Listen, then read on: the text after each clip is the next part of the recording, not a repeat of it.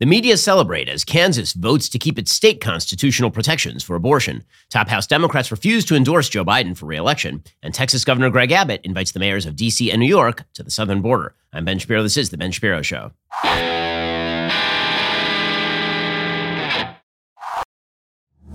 This show is sponsored by ExpressVPN. It's time to stand up against big tech. Protect your data at expressvpn.com slash Ben. Well, thanks to Joe Biden, your inflation is extraordinarily high. This means you're paying way too much for everything.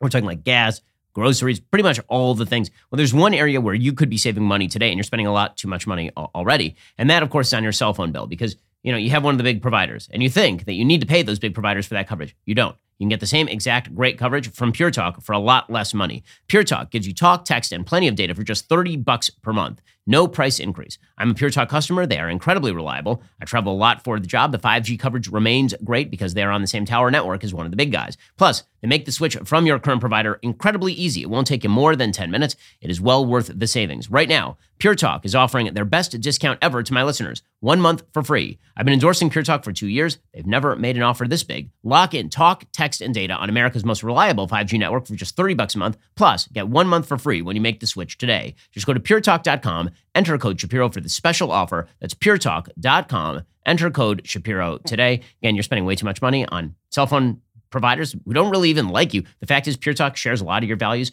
Go to puretalk.com, enter code Shapiro for the special offer right now. So, the dawn holds new hope for the Democrats. Their new hope is really not rooted in, I think, any political reality, but it is growing in tenor and, and in light. And, and, what that hope is, is that abortion is going to somehow jog Democrats out to the polls, and this is going to swamp Republicans in 2022. This is a theory that I think is incorrect, but it is indeed what Democrats are hoping. They're pegging those hopes to the slim read of what just happened in Kansas. So in Kansas, in a 60 40 outcome that was sort of a shock considering the Kansas is a pretty red state, the voters of Kansas decided to uphold state constitutional protections for abortion. There's a referendum. The referendum said that we are going to take the issue of abortion out of the hands of the state courts and we're going to put it in the hands of the legislature by taking it out of the Constitution. The wording of the actual amendment was incredibly difficult to read. It was confusing. There were misspellings in it. It just was a bad piece of text. But that's not enough to explain why exactly this thing went down to flaming defeat 60 40. And so the media have decided that what really happened here is people are so excited about abortion, they're going to show up and they're going to vote for Democrats. Now, there are a few problems with this particular theory. One is the voting constituency in Kansas and in this particular primary race, basically 15 to 20% of the Republican base voted in favor of keeping abortion in the state constitution, which means those are not people who are going to start voting for Democrats. Those are just people who don't want abortion radically curbed in the state of Kansas. Not quite the same thing. The second issue is somewhat related, which is that when it comes to abortion, abortion is a one off, it is a single issue. When it comes to voting for your congressperson, when it comes to voting for your senator, it's a bundle of issues, it's a bundle of positions. And so you might not be totally on board with your congressperson or senator's position when it comes to abortion, but you might be on board with everything else. And so you vote for them anyway. There actually is a third issue here, too, which is that federal abortion law is very different from state abortion law. It's one thing for people to vote in the state to uphold abortion. It's another thing to suggest that they are then going to elect Democratic Congress people who are going to enshrine Roe nationally. Because again, that's not a top priority. If you've already protected it in your state, why is it a top priority to protect it, quote unquote, nationally? Nonetheless, the Democrats are, are feeling their oats this morning. They are very, very excited about the possibility that maybe they'll have a comeback here. Politico is driving that sort of excitement. They say in Kansas, a political earthquake by a stunning roughly 20 point margin, Kansas voters rejected a constitutional amendment that would have given state lawmakers the chance to either further restrict or ban abortions in the state.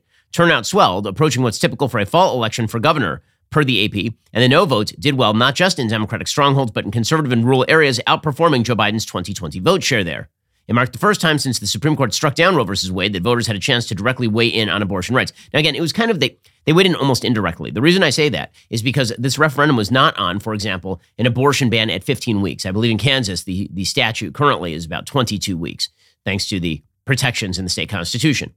Let's say that a piece of legislation had come up. It was a referendum. It had come up and it said two things.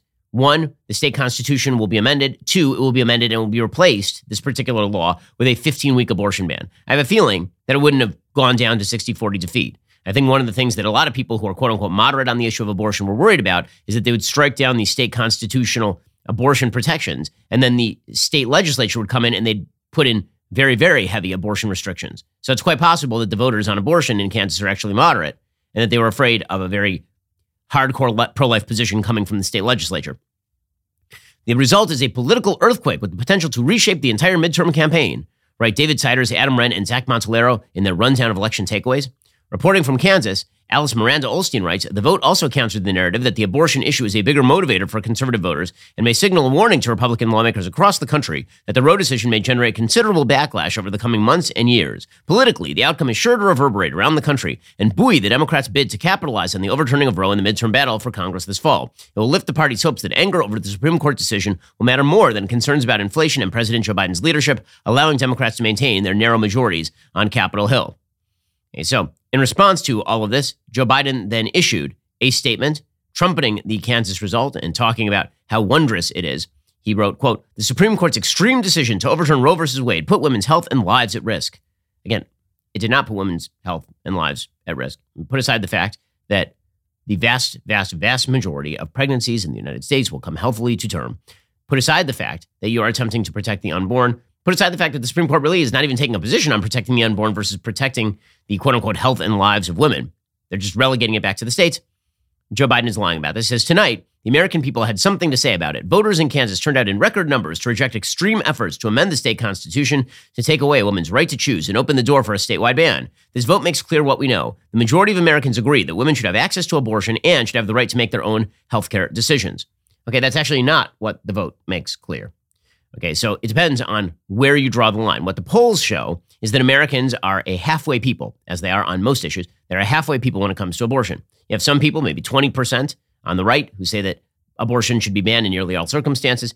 You have maybe 10%, 15% of people on the left who say that abortion should be available up to point of birth, no matter what the circumstances. And then the vast majority of people are in the middle, and the line seems to fall for most people somewhere between 12 and 15 weeks in the United States. But, says Joe Biden, Congress should listen to the will of the American people and restore the protections of Roe as federal law. While that is the only way to secure a woman's right to choose, my administration will continue to take meaningful action to protect women's access to reproductive health care.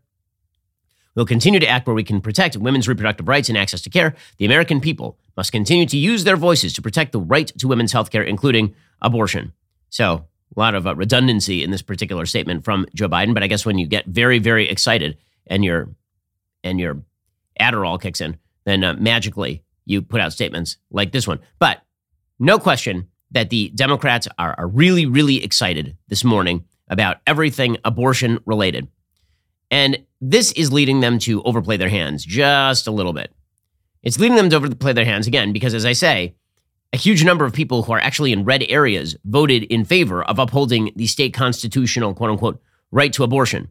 Well, if you're a conservative, maybe all of this is causing you some heartburn, causing you to lose some sleep. Is the supposed revitalization of the Democratic Party here? Well, there's one thing you can do that is going to make your sleep a lot better. That, of course, is your Helix mattress. But there's another thing that you can do that is going to make your rest a lot better and make your life a lot better. And that, of course, is an Allform sofa. Helix has launched a new company called Allform. They're already making the best sofas in the game. Allform sofas are American made, Easy to assemble, scratch and stain resistant, stylish, and comfortable. Allform sofas are modern yet timeless, seating pieces that come in a variety of sizes, shapes, and configurations. They're easily customizable, they're modular, they cost a fraction of what you would pay in traditional stores. They're designed to be flexible and adaptable so they can grow with the way you live. So you can start off with kind of a smaller couch, and then you can make it grow as your family grows. Plus, Allform sofas are shipped directly to your door and can be assembled in just a few minutes. No tools necessary. If getting a sofa without trying it in store sounds a little bit risky, well, you don't need to worry. You get 100 days to decide if you still want to keep it. That's more than three months. If you don't love it, they'll pick it up for free and they'll give you a full refund. Allform's durable, high quality sofa is so well made, it offers a lifetime warranty option. So if your sofa ever breaks down, you can repair or replace it for all time. To find your perfect sofa, check out allform.com slash Ben. Right now, they're offering 20% off all orders for our listeners at allform.com slash Ben. Step up your sofa game today.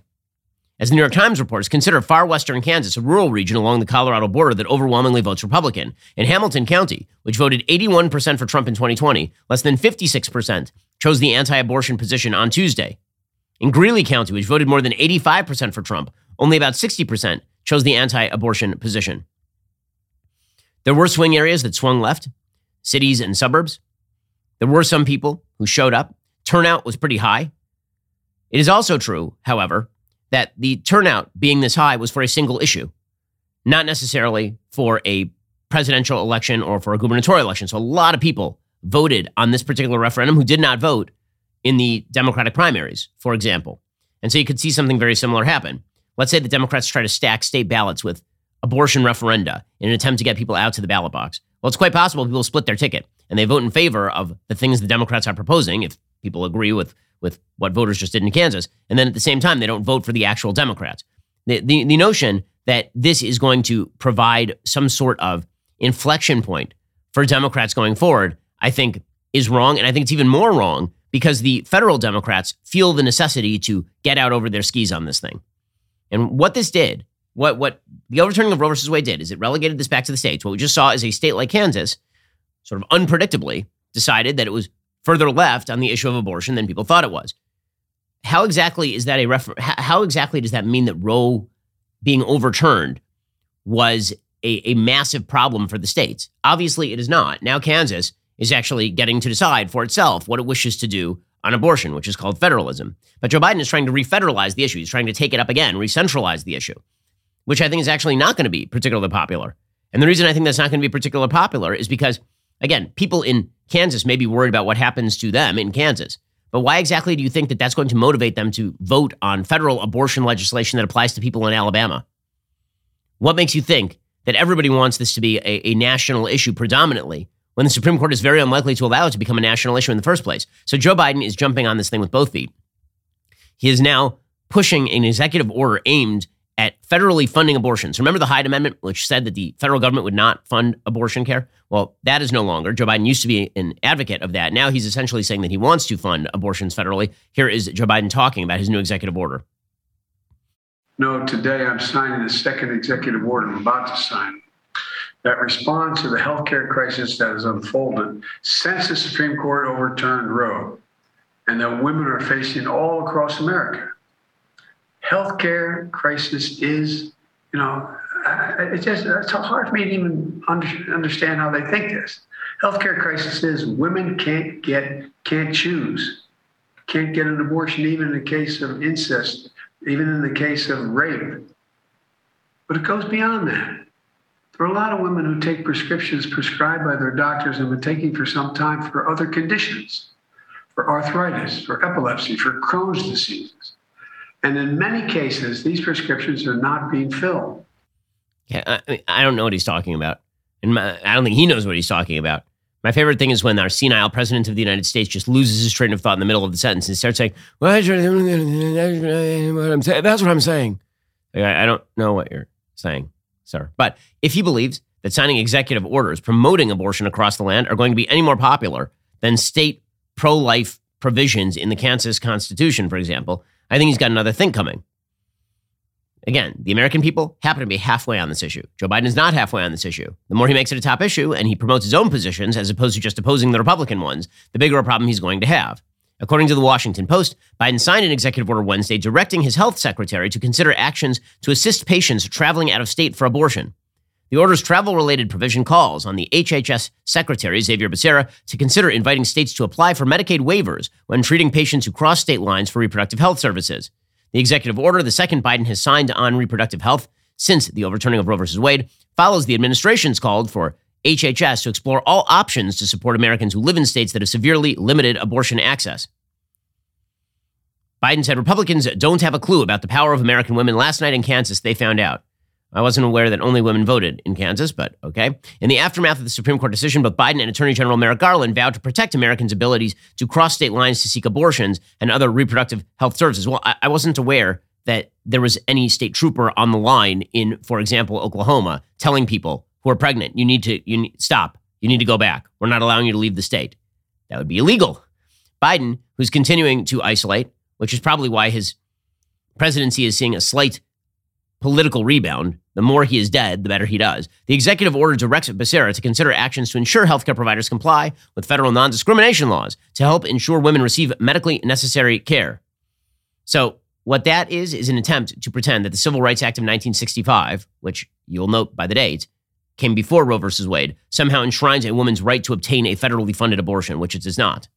Well, Joe Biden's DOJ is now opening up its guns on pro life states. Oh, We'll get to that in a moment. First, let's talk about the fact that I'm on the road. You can see I am on the road. But you know what? I don't fear for the safety of my home for a simple reason. I have Ring. Now, I know what you're thinking. Ring, those are the people who make that video doorbell, right? So what if somebody's not ringing your doorbell? They're actually just, you know, trying to break into your house. Well, here's the thing. Ring also makes an alarm. Ring Alarm is an award winning home security system with available professional monitoring when you subscribe. Best of all, you can easily install it yourself. Ring didn't stop there. They've changed the home security game with Ring Alarm Pro. That's why I've decided to team up with Ring. When it comes to protecting my home, I've gone pro with Ring Alarm Pro. Ring Alarm Pro is a whole home security system with available professional monitoring when you subscribe to Ring Protect Pro. Ring Alarm Pro combines that security system with a fast Eero Wi Fi 6 router for home security and network security in one device. So this summer, whether I'm across the town or across country or outside the country. I know everything at home is protected and connected and that it will stay that way. With a Ring Protect Pro subscription, I get that professional monitoring for the ultimate peace of mind if anything happens. Professional monitoring can call me and can request emergency services as well. So do the same thing that I do to protect my own home. Head on over to Ring Alarm Pro right now at ring.com forward slash Ben. That's ring.com forward slash Ben. So Joe Biden is pushing very hard on this particular issue. Meanwhile, the DOJ is suing the state of Idaho over its abortion ban.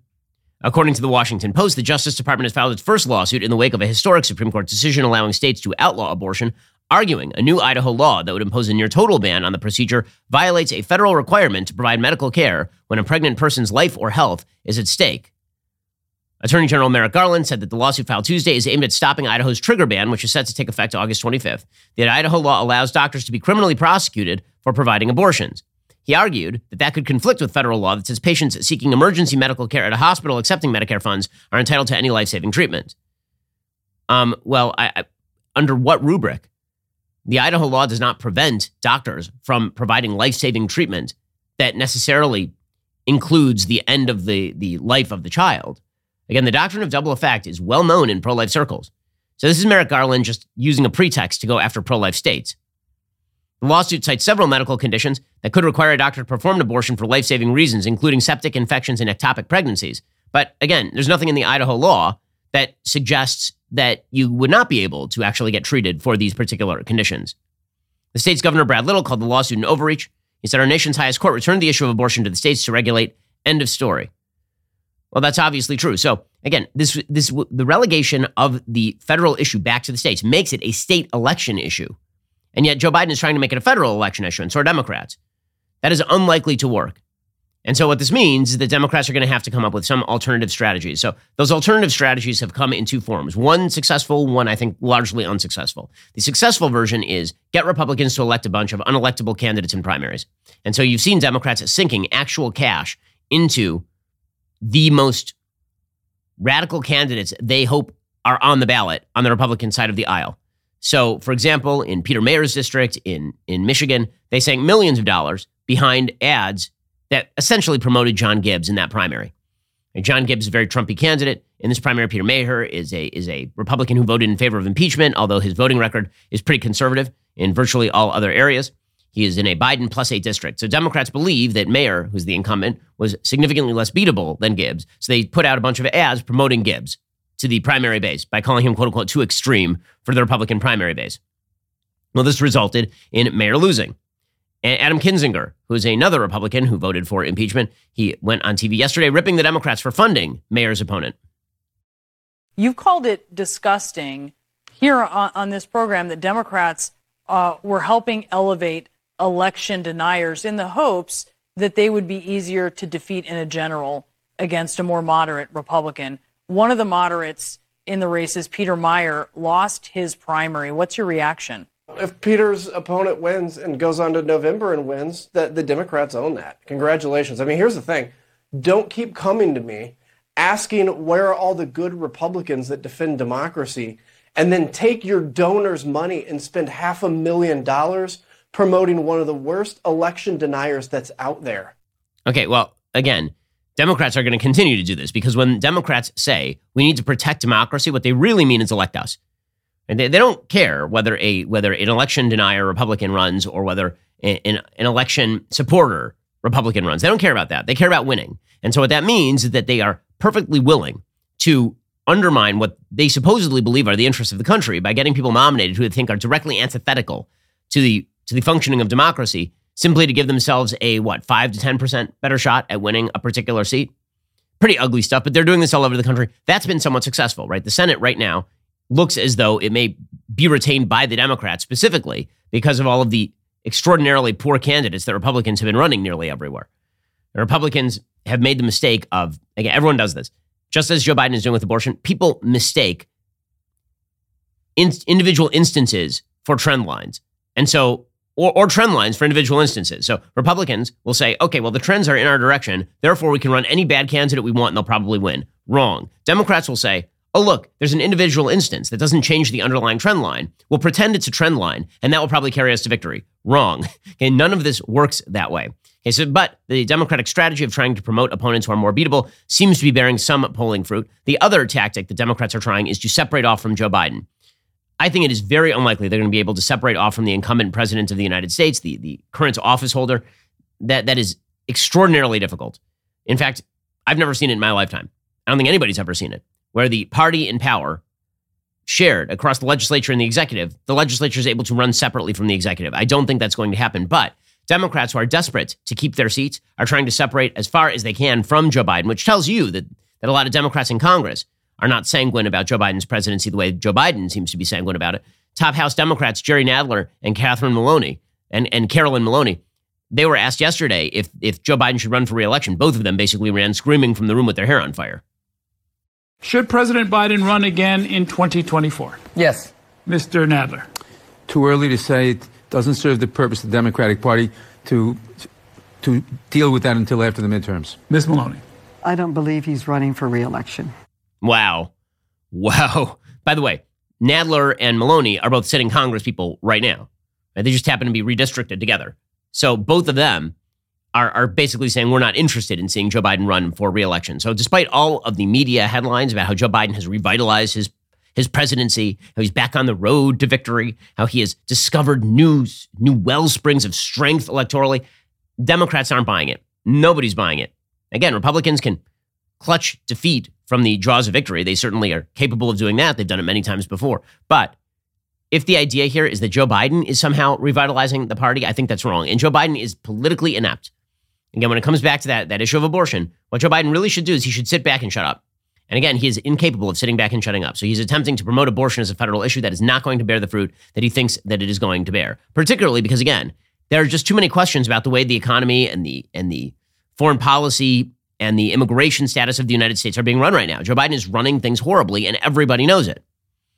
And so you end up with this bizarre spectacle of Joe Biden having to re embrace policies promoted by Donald Trump and then deny that they were promoted by Donald Trump. So, for example, Joe Biden is now building border wall. I know you, you weren't told about this, but it actually happens to be the case. So it turns out that the Biden administration has been extending border wall in Arizona, you know, the, the same border wall that was terrible and no good and very bad and horrible. And that, of course, is Donald Trump's policy. Karine Jean Pierre, who is extraordinarily untalented. Mean, Jen Psaki was actually good at her job. I disagreed with her. I thought that she lied a lot, but that's sort of part and parcel of the job right? because you're spinning on behalf of the president. Karine Jean Pierre is just incapable. She's really bad at this. And I understand that she's very historic and that she's historic because she's historic and all of that. But but her historicity means very little to whether she can do the job. Here she was yesterday pretending that the reason they are building more wall along the southern border is to clean up Donald Trump's mess. Why is the Biden administration building a border wall in Arizona? So um, we are not uh, we're not finishing the wall. Uh, we are cleaning up the mess the prior administration uh, left behind in their in their failed attempt.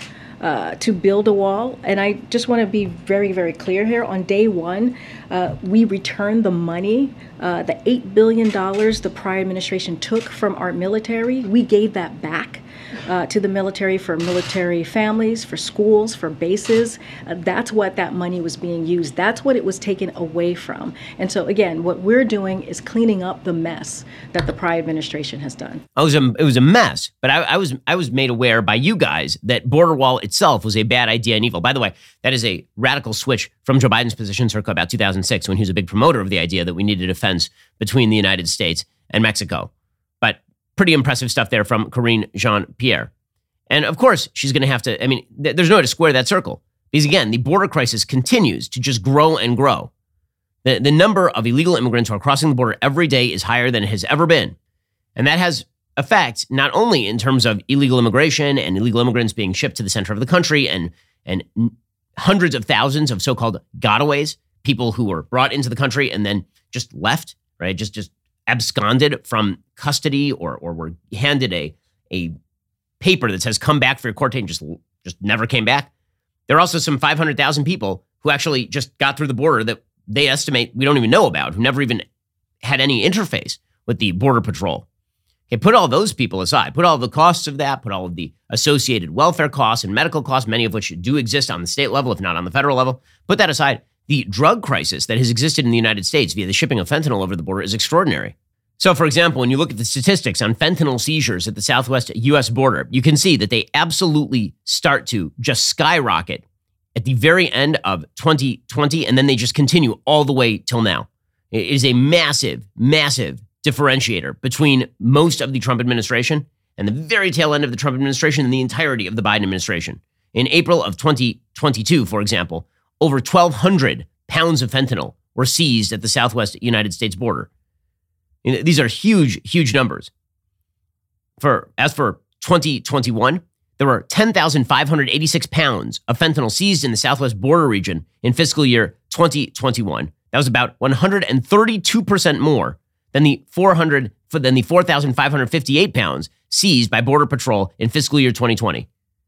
So year on year, under Joe Biden, fentanyl seizures jumped 132%. As for fiscal year 2022, through April, there had already been 6,237 pounds of fentanyl seized, which is slightly more than the same amount seized in fiscal year 2021 over the same period. These, these are massive amounts of fentanyl. Overall, about 13,000 pounds of fentanyl were seized during Biden's first 15 months in office, 70% more than the 7,677 pounds of fentanyl that were seized during Trump's last full 15 months as president. That is a massive increase under Joe Biden. And it's a lot of dead Americans because a lot of people are dying of fentanyl overdoses. And Republicans along the border, they are um, they're not happy with this. And so what they've been doing is they've been saying, you guys like to posture a lot about illegal immigration in the desperate hope that this will win you Hispanic votes, despite the fact that polling shows Hispanic voters are not particularly warm on, on illegal immigration. And so governors along the southern border have started to basically say to mayors and governors in the Northeast, if you love illegal immigration so much, then why don't you take the illegal immigrants in? On August 1st, Governor Greg Abbott of Texas sent a letter to New York City Mayor Eric Adams and Washington, D.C. Mayor Muriel Bowser inviting them to visit Texas's southern border to see the humanitarian crisis in person. Abbott wrote, quote, as you know, our nation's southern border has become both a humanitarian and security crisis. This crisis was created by President Biden and is one that requires immediate and decisive action to be stopped. As governor of a southern border state, I've watched illegal crossings hit record highs over and over again since President Biden took office. In the absence of federal action, I've deployed unprecedented resources to prevent, deter, and interdict illegal immigration, and transnational criminal activity that threatens our citizens. Texas has spent over $3 billion in the past 18 months to curtail the devastation felt by our communities, large and small. In March 2021, I launched Operation Lone Star in partnership with the Texas Department of Public Safety and the Texas National Guard. These state agencies have deployed thousands of troopers and guardsmen to combat the smuggling of people and deadly drugs like fentanyl from Mexico into Texas. To date, Texas's multi-agency mission has led to more than 290,000 migrant apprehensions and more than 18,000 criminal arrests, with more than 15,000 felony charges filed. As law enforcement agents along the Texas Mexico border respond to thousands of illegal crossings each and every day, putting their lives on the line for Texans and for all Americans, this crisis demands the attention not only of the Biden administration, but of leaders across the country. Unfortunately, Joe Biden and border czar Vice President Harris have refused to see this crisis for themselves, remaining willfully ignorant of the crisis they have created. In fact, Department of Homeland Security Secretary Mayorkas recently testified the border is safe and secure. It is neither safe nor secure, as you can both attest to. And the reason that he is calling on them is because he has been giving people bus tickets from the southern border to Washington, D.C. and New York, prompting spasms of outrage from these mayors. So Abbott is saying, you know, why don't you come down and visit since you keep saying that everything is hunky dory down here on the border and you like illegal immigration? Well, Eric Adams, for his part, rejected the border tour invite so Adams' spokesperson, Fabian Levy, he said, quote, instead of a photo op at the border, we hope Governor Abbott will focus his energy and resources on providing support and resources to asylum seekers in Texas, as we have been hard at work doing in New York City. Well, no, actually, you've been bitching and moaning about taking in some 5,000 people from the border. Hundreds of thousands of people are crossing the border every single month. Levy said, We continue to work with federal partners to receive additional financial resources immediately, but we will never turn our backs on those in need who are arriving here. I mean, I- I'm sorry that that is a that is weak tea. Adams has been appealing to the federal government for more money. Adams announced an emergency procurement of shelter and other services for people seeking asylum in New York City. He noted about 4,000 asylum seekers have entered the city's shelter system since late May, which is the primary driver of the approximately 10% increase in the city's Department of Homeless Services census. That's, that's just an addition of 4,000 people. Try being Laredo, Texas, where you have 15,000 people being added to a city of maybe 60,000 people total. Adams said in a statement New York City is a city of immigrants. We will always welcome newcomers with open arms. Over the past two months, we've seen a significant increase in the number of asylum seekers arriving in our city's shelter system. To fulfill our city's legal and moral mandate to provide quality shelter to anyone experiencing homelessness, we are immediately issuing an emergency procurement declaration to rapidly procure additional shelter and services to serve these individuals and families. Again, Adams keeps calling these people asylum seekers as opposed to illegal immigrants, despite the fact that the vast majority of these people do not actually have legal asylum claims they, they don't want to solve the crisis. In other words, they also don't want to deal with the effects of the crisis. So uh, good for Governor Abbott for saying to Democrats who are very much in favor of the crisis, well, maybe you guys ought to pay the price for the crisis. Then meanwhile, Ro- Governor Ron DeSantis in Florida, he says, you know, it's kind of interesting how now New York City and Washington, D.C. are getting a little hot and bothered about illegal immigration now that they actually have to see the cost of it. Having a flood of people is a huge problem. It's, it's, it's interesting they're fine doing it when it's affecting people they don't like in red states, for example. But when you bring that to their doorstep in Washington, D.C. or New York City, they don't like that very much.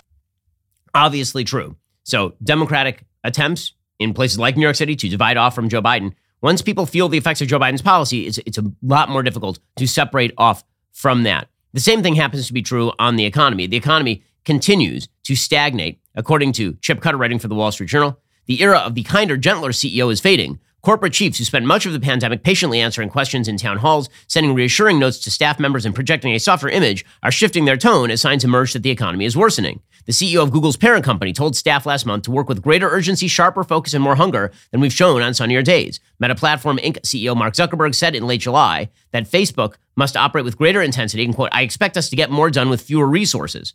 Beyond tech, CEOs are warning of tougher times. Others are telling employees to reconsider spending on trips, business meals, or even corporate swag like t shirts and coffee mugs. The shift in messaging reflects increasing anxiety in the C suite about where the economy is headed. Again, when the economy goes the wrong direction, everybody feels it. And so Democrats attempting to run away from Joe Biden on this thing is not going to work. A survey released in June by the Conference Board, a business research firm, found the majority of CEOs think a recession is coming or already here. When leaders face a downturn, their talk and actions change, say executives, board members, and corporate advisors. Ellen Kullman, chairwoman of 3D printing company Carbon Inc., and former CEO of DuPont said, quote, in the good times, we want to focus people on the growth aspects. When the economy appears to have the potential for a downturn, it's fundamentals 101. It's how do I conserve cash? How do I focus the team to emerge from whatever this is stronger? So many CEOs are, um, are done hiding their dislike for remote work. They're telling people to come back in the office. They're saying that you've been wasting all of our time for a long time here. Meta's head of remote presence and engineering, Maher Saba, told managers this summer to identify and report low performers within the company. Quote, if a direct report is coasting or a low performer, they are not who we need. They are failing this company. A Meta spokesman, Tracy Clayton, said that any company that wants to have a lasting impact, quote, must practice discipline, prioritization, and work with a high level of intensity to reach goals. This, of course, happens to be true. And so all of these sort of happy dappy due times with regard to this economy are coming to an end. Meanwhile, Democrats are, are pushing bills that raise spending and raise taxes. And this is putting some Democrats in a rough position, even in races that are somewhat winnable for them. Tim Ryan, who's running a very competitive race in, in the Ohio Senate against J.D. Vance, he was asked yesterday about whether he wants to raise taxes in a recession. He refused to answer the question. Congressman Ryan, do you support Joe Biden's new reconciliation bill?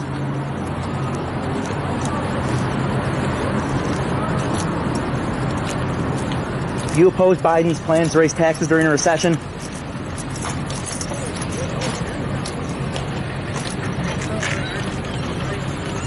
And there he goes. He's not going to answer that particular question because, again, the simple problem for the Democrats is that all of the things they are touting as achievements make people very upset.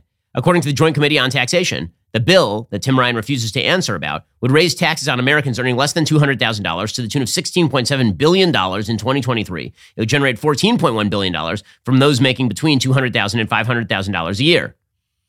Marc Thiessen of the Washington Post writes Indeed, Biden may be the first president to announce a major tax hike the same week that the economy entered its second straight quarter of negative growth, a traditional definition of recession. So Democrats are trying to hide the fact that they are raising taxes and that they're spending oodles of money. But again, you can't hide from the realities here. Well, since we're talking about economic uncertainty, here's one thing you can be certain of death. I mean, it's just a thing that's going to happen. It's unfortunate. But you can protect your family in case, God forbid, something should happen to you, at least on a fiscal level. This is why you need life insurance right now. By making it easy to compare your options from top companies, Policy Genius can help you make sure you're not paying a cent more than you have to for the coverage you and your family require. Policy Genius is an insurance comparison website that makes it easy to compare quotes from top companies like AIG and Prudential in one place and find your lowest price. You could save 50% or more on life insurance by comparing quotes with Policy Genius. Options start at just 17 bucks per month for $500,000 of coverage. Just click the link in the description or head on over to policygenius.com slash Shapiro to get personalized quotes in minutes and find the right policy for your needs. The licensed agents at Policy Genius work for you, not the insurance companies. They're on hand throughout the entire process to help you understand your options so you can make decisions with confidence. They're not going to add on any extra fees. Your personal information is private. Policy Genius doesn't sell your details to third parties. Since 2014, Policy Genius has helped over 30 million people shop for insurance. They've placed over $150 billion in coverage. So what are you waiting for? Head on over to policygenius.com slash Shapiro. Get your free life insurance quotes. See how much you could save right now. Alrighty, folks, it's hard to believe that in a few weeks, summer will be over. We'll be heading on into the midterm season, but we are doing it with momentum on our side thanks to our launch of Daily Wire Plus and films like Matt Walsh's What is a Woman, the most important documentary of 2022. It's been massively successful. We are talking about hundreds of thousands of people who have watched and done and subscribed in order to watch What is a Woman. Matt does a fabulous job. We already have over 5,000 audience ratings on Rotten Tomatoes and even five rave reviews from critics who are brave enough to touch it. Thank you for making the film such a huge success. Help us keep the momentum by watching and sharing the film at whatisawoman.com. That's whatisawoman.com today. Meanwhile, speaking of effects of the Biden administration that are obvious to everyone with a functional prefrontal cortex, the gas prices continue to be very high, despite the fact that, that Joe Biden is out there talking about how the gas prices are down. Down from what and to what would be the major answer. They're down from maybe five bucks a gallon to about four bucks a gallon. Well, I mean, it's better than nothing, but remember that when Joe Biden took office, gas was about 225 a gallon. Now it's about four bucks a gallon. Well, one of the reasons for that is because of Joe Biden's garbage energy policy, in which he has essentially made it very, very difficult to drill for more oil, invest in oil and gas companies so as to provide for future supply, and then beg, beg, borrow, and steal oil wherever he can. But there, there just ain't that much oil out there. The, the largest oil producer on planet Earth remains the United States, not, in fact, Saudi Arabia. And yet, Joe Biden has to beg from Saudi Arabia, and what he receives in return is essentially nothing, which is what everyone who knew anything about oil supplies knew was happening. It wasn't as though Saudi is holding back tons of oil in red hot market. Emmanuel Macron said as much directly to Joe Biden. Joe Biden visiting at, at one of these international conferences. He was brought aside by Macron, and Macron was like, dude, you, you can go ask the Saudis for more oil. They don't have more oil to give. Well, now OPEC has put out a communique confirming that they have increased their supply of oil by 100,000 barrels a day, which is a very, very small amount when you're talking about global oil supply. And their statement says this quote, the meeting noted that the severely limited availability of excess capacity necessitates utilizing it with great caution in response to severe supply disruptions. So, in other words, we don't have excess capacity. The meeting noted that chronic underinvestment in the oil sector has reduced excess capacities along the value chain. Right? So basically, your long-term environmental policy has made it very, very difficult for us to ramp up production when you need it. The meeting noted that the chronic underinvestment in the oil sector has reduced excess capacity, right? Then they say the meeting highlighted with particular concern that insufficient investment into the upstream sector will impact the availability of adequate supply in a timely manner to meet growing demand beyond 2023 from non participating non OPEC oil producing countries, some OPEC member countries, and participating non OPEC oil producing countries.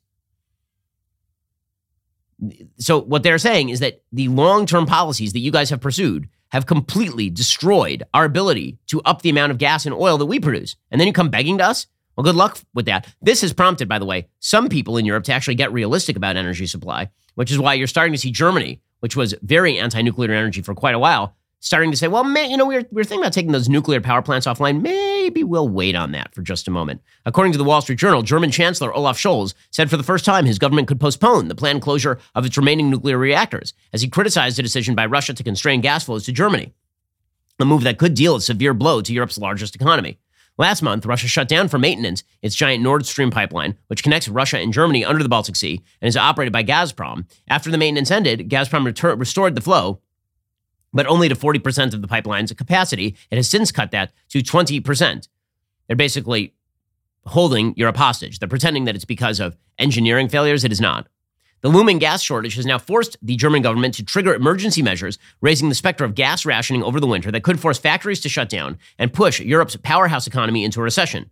On Tuesday, the chancellor broke with a long-standing policy and said for the first time it could make sense to keep Germany's last three nuclear reactors online. They were due to be shut down in December as part of the country's transition to renewable energy. Again, bad international environmental policy continuously promoted by people like Joe Biden and John Kerry, our climate envoy, have led to dramatic energy shortages. And so now you're starting to see more realistic countries like Germany saying, hey, we're not going to let our citizens freeze. Meanwhile, in the United States, Joe Biden keeps trotting out Jennifer Granholm to talk about the magic of green energy. Germany had decided to phase out nuclear power two decades ago. That was accelerated by former Chancellor Angela Merkel, who's going to go down in history as one of the least successful world leaders ever to be proclaimed a successful world leader. The three remaining reactors generate 6% of Germany's electricity. Plans to replace them with gas were upset by the economic war with Russia, Germany's main energy supplier. In Germany, long-standing opposition to nuclear power generation is actually starting to shift. The original decision to phase out nuclear power was made 20 years ago by a coalition of Scholz's own Social Democrats and the Greens. The energy crisis triggered by the Ukraine conflict has promoted a shift among German parties as well as the population. 70% of Germans are now in favor of extending the life of nuclear reactors. A proposal to put off the shutdown has been gaining traction within Scholz's own government, which is composed of Social Democrats and Greens. The Greens are a key obstacle to the proposal still because as always, as always, this is they are going to oppose what is best for the humans. Germany is coming under pressure from the other European Union allies to prolong the life of the nuclear plants because Germany also exports a lot of energy to other countries. Germany's environment and economy ministries in March recommended against extending the plant's lifetime due to legal and safety issues and lack of fuel rods. They said an extension wouldn't help the country's electricity output in the coming winter, but Scholz's government is commissioning a stress test for the nuclear plants to determine whether they can indeed continue. Now, everybody's going to have to meet with reality real fast here, apparently, except for Joe Biden. Meanwhile, the United States continues to promote a, a war in Ukraine that it seemingly has no off ramp for. And th- there doesn't seem to be any, any sort of plan here. I've been saying from, from nearly the beginning that defending Ukraine against Russia's full scale invasion was worthwhile, but there had to be some sort of off ramp provided to Putin here, or this was just going to continue forever. And forever wars do not benefit democracies. Forever wars tend to end with the democracies destroying their own credibility and undermining their own commitments and then running away, which is exactly what you saw in Afghanistan. Dictatorships can maintain forever wars literally forever because the dictator just says, I'm not giving up. That's the end of the story. Well, the war in Ukraine is continuing apace. According to the Wall Street Journal, when Ukrainian troops deployed on the Kherson front line in April, the village's empty homes provided some protection from relentless Russian shelling. Now there aren't many places left to hide anymore, said a soldier who goes by his call sign Kulak, pointing to a landscape of craters and twisted trees. Most houses have burned down from incendiary shells. The church has gone to. It's never quiet down here. No civilians live in this area anymore. A white goat wandered from one wrecked house to another looking for food. Russian drones with motion detectors frequently hover over the spot from which Kulak observes Russian movements about a mile away and directs artillery strikes. The unit's mission, he said, is to hold firm. The Russians shoot left and right into the steppe anywhere. As for us, we have to economize the ammunition, so we only fire according to precise coordinates. The situation for now is similar across the Kherson front line that stretches for more than 100 miles. The strategic terrain represents Russia's only foothold on the western bank of the, the Dnipro River and a potential avenue of advance on to the ports of Mykolaiv, Odessa, and the rest of Ukraine's remaining Black Sea shoreline. Major Roman Kovalkyov, the executive officer of the Ukrainian battalion, said, quote, neither side has the forces or the equipment to begin a decisive operation here, so both are preparing for positional warfare so far. So basically, stalemate has now ensued. So, what exactly is, is going to happen here? Well, the longer that the time goes on, the better it is for the Russians. Time is a factor. Moscow appointed authorities are planning a mid September referendum on annexing Kherson and other parts of occupied southern Ukraine to Russia, a move that would formalize a land bridge from the Russian border to the Crimean Peninsula that Russia absorbed in 2014. The referendum represents a big threat. We need to ruin the plans of the occupiers, said Serhii Khlan, a member of the Kherson regional legislature who escaped to Kiev controlled areas and serves in the Ukrainian military. The focus of the war is increasingly shifting to the south. Russia has begun transferring some of its best units from Donbass to Kherson. They're trying to solidify what they can. They're trying to make aggressive moves before the winter and prevent the Ukrainians, more importantly, from making aggressive moves before the winter. But come the winter, Joe Biden's energy policy is going to come to a crashing halt, either in Ukraine, where he's going to have to stop the Ukraine war, or he's going to have to figure something else out because otherwise half of Europe is going to freeze. So, again, eh, are Democrats going to be able to run away from this? That's going to be doubtful. Are Democrats going to be able to run away from the failures, failures of Joe Biden in other areas of foreign policy, like, for example, Afghanistan? And it, it is amazing that Joe Biden, the gall of Joe Biden in suggesting that the killing of Ayman al-Zawahiri in Kabul was, in Kabul was, was somehow a magical masterstroke demonstrating his victory in Afghanistan. It's obviously not true. In, in fact, John Kirby, the National Security Council spokesperson, he said yesterday that we now know that Zawahiri was in Kabul since last year. Now, I may not be any sort of expert in chronology, but I do know that last year was like a couple of months after we left Afghanistan. So within a few weeks of us leaving Afghanistan, the leader of Al Qaeda was living in the home of one of the members of the government of the Taliban we had just surrendered to. Here's John Kirby explaining.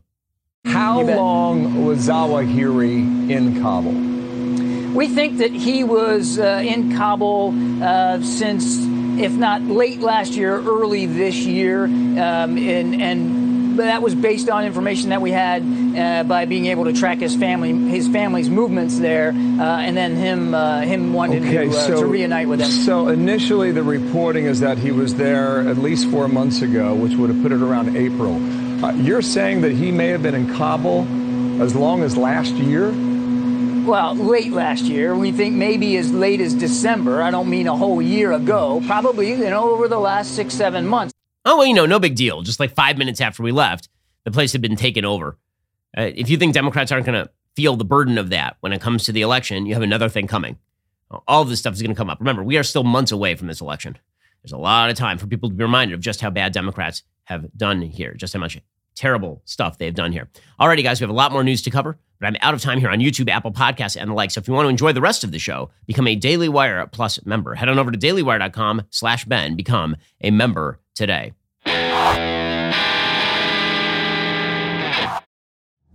If you enjoyed this episode, don't forget to subscribe to the show.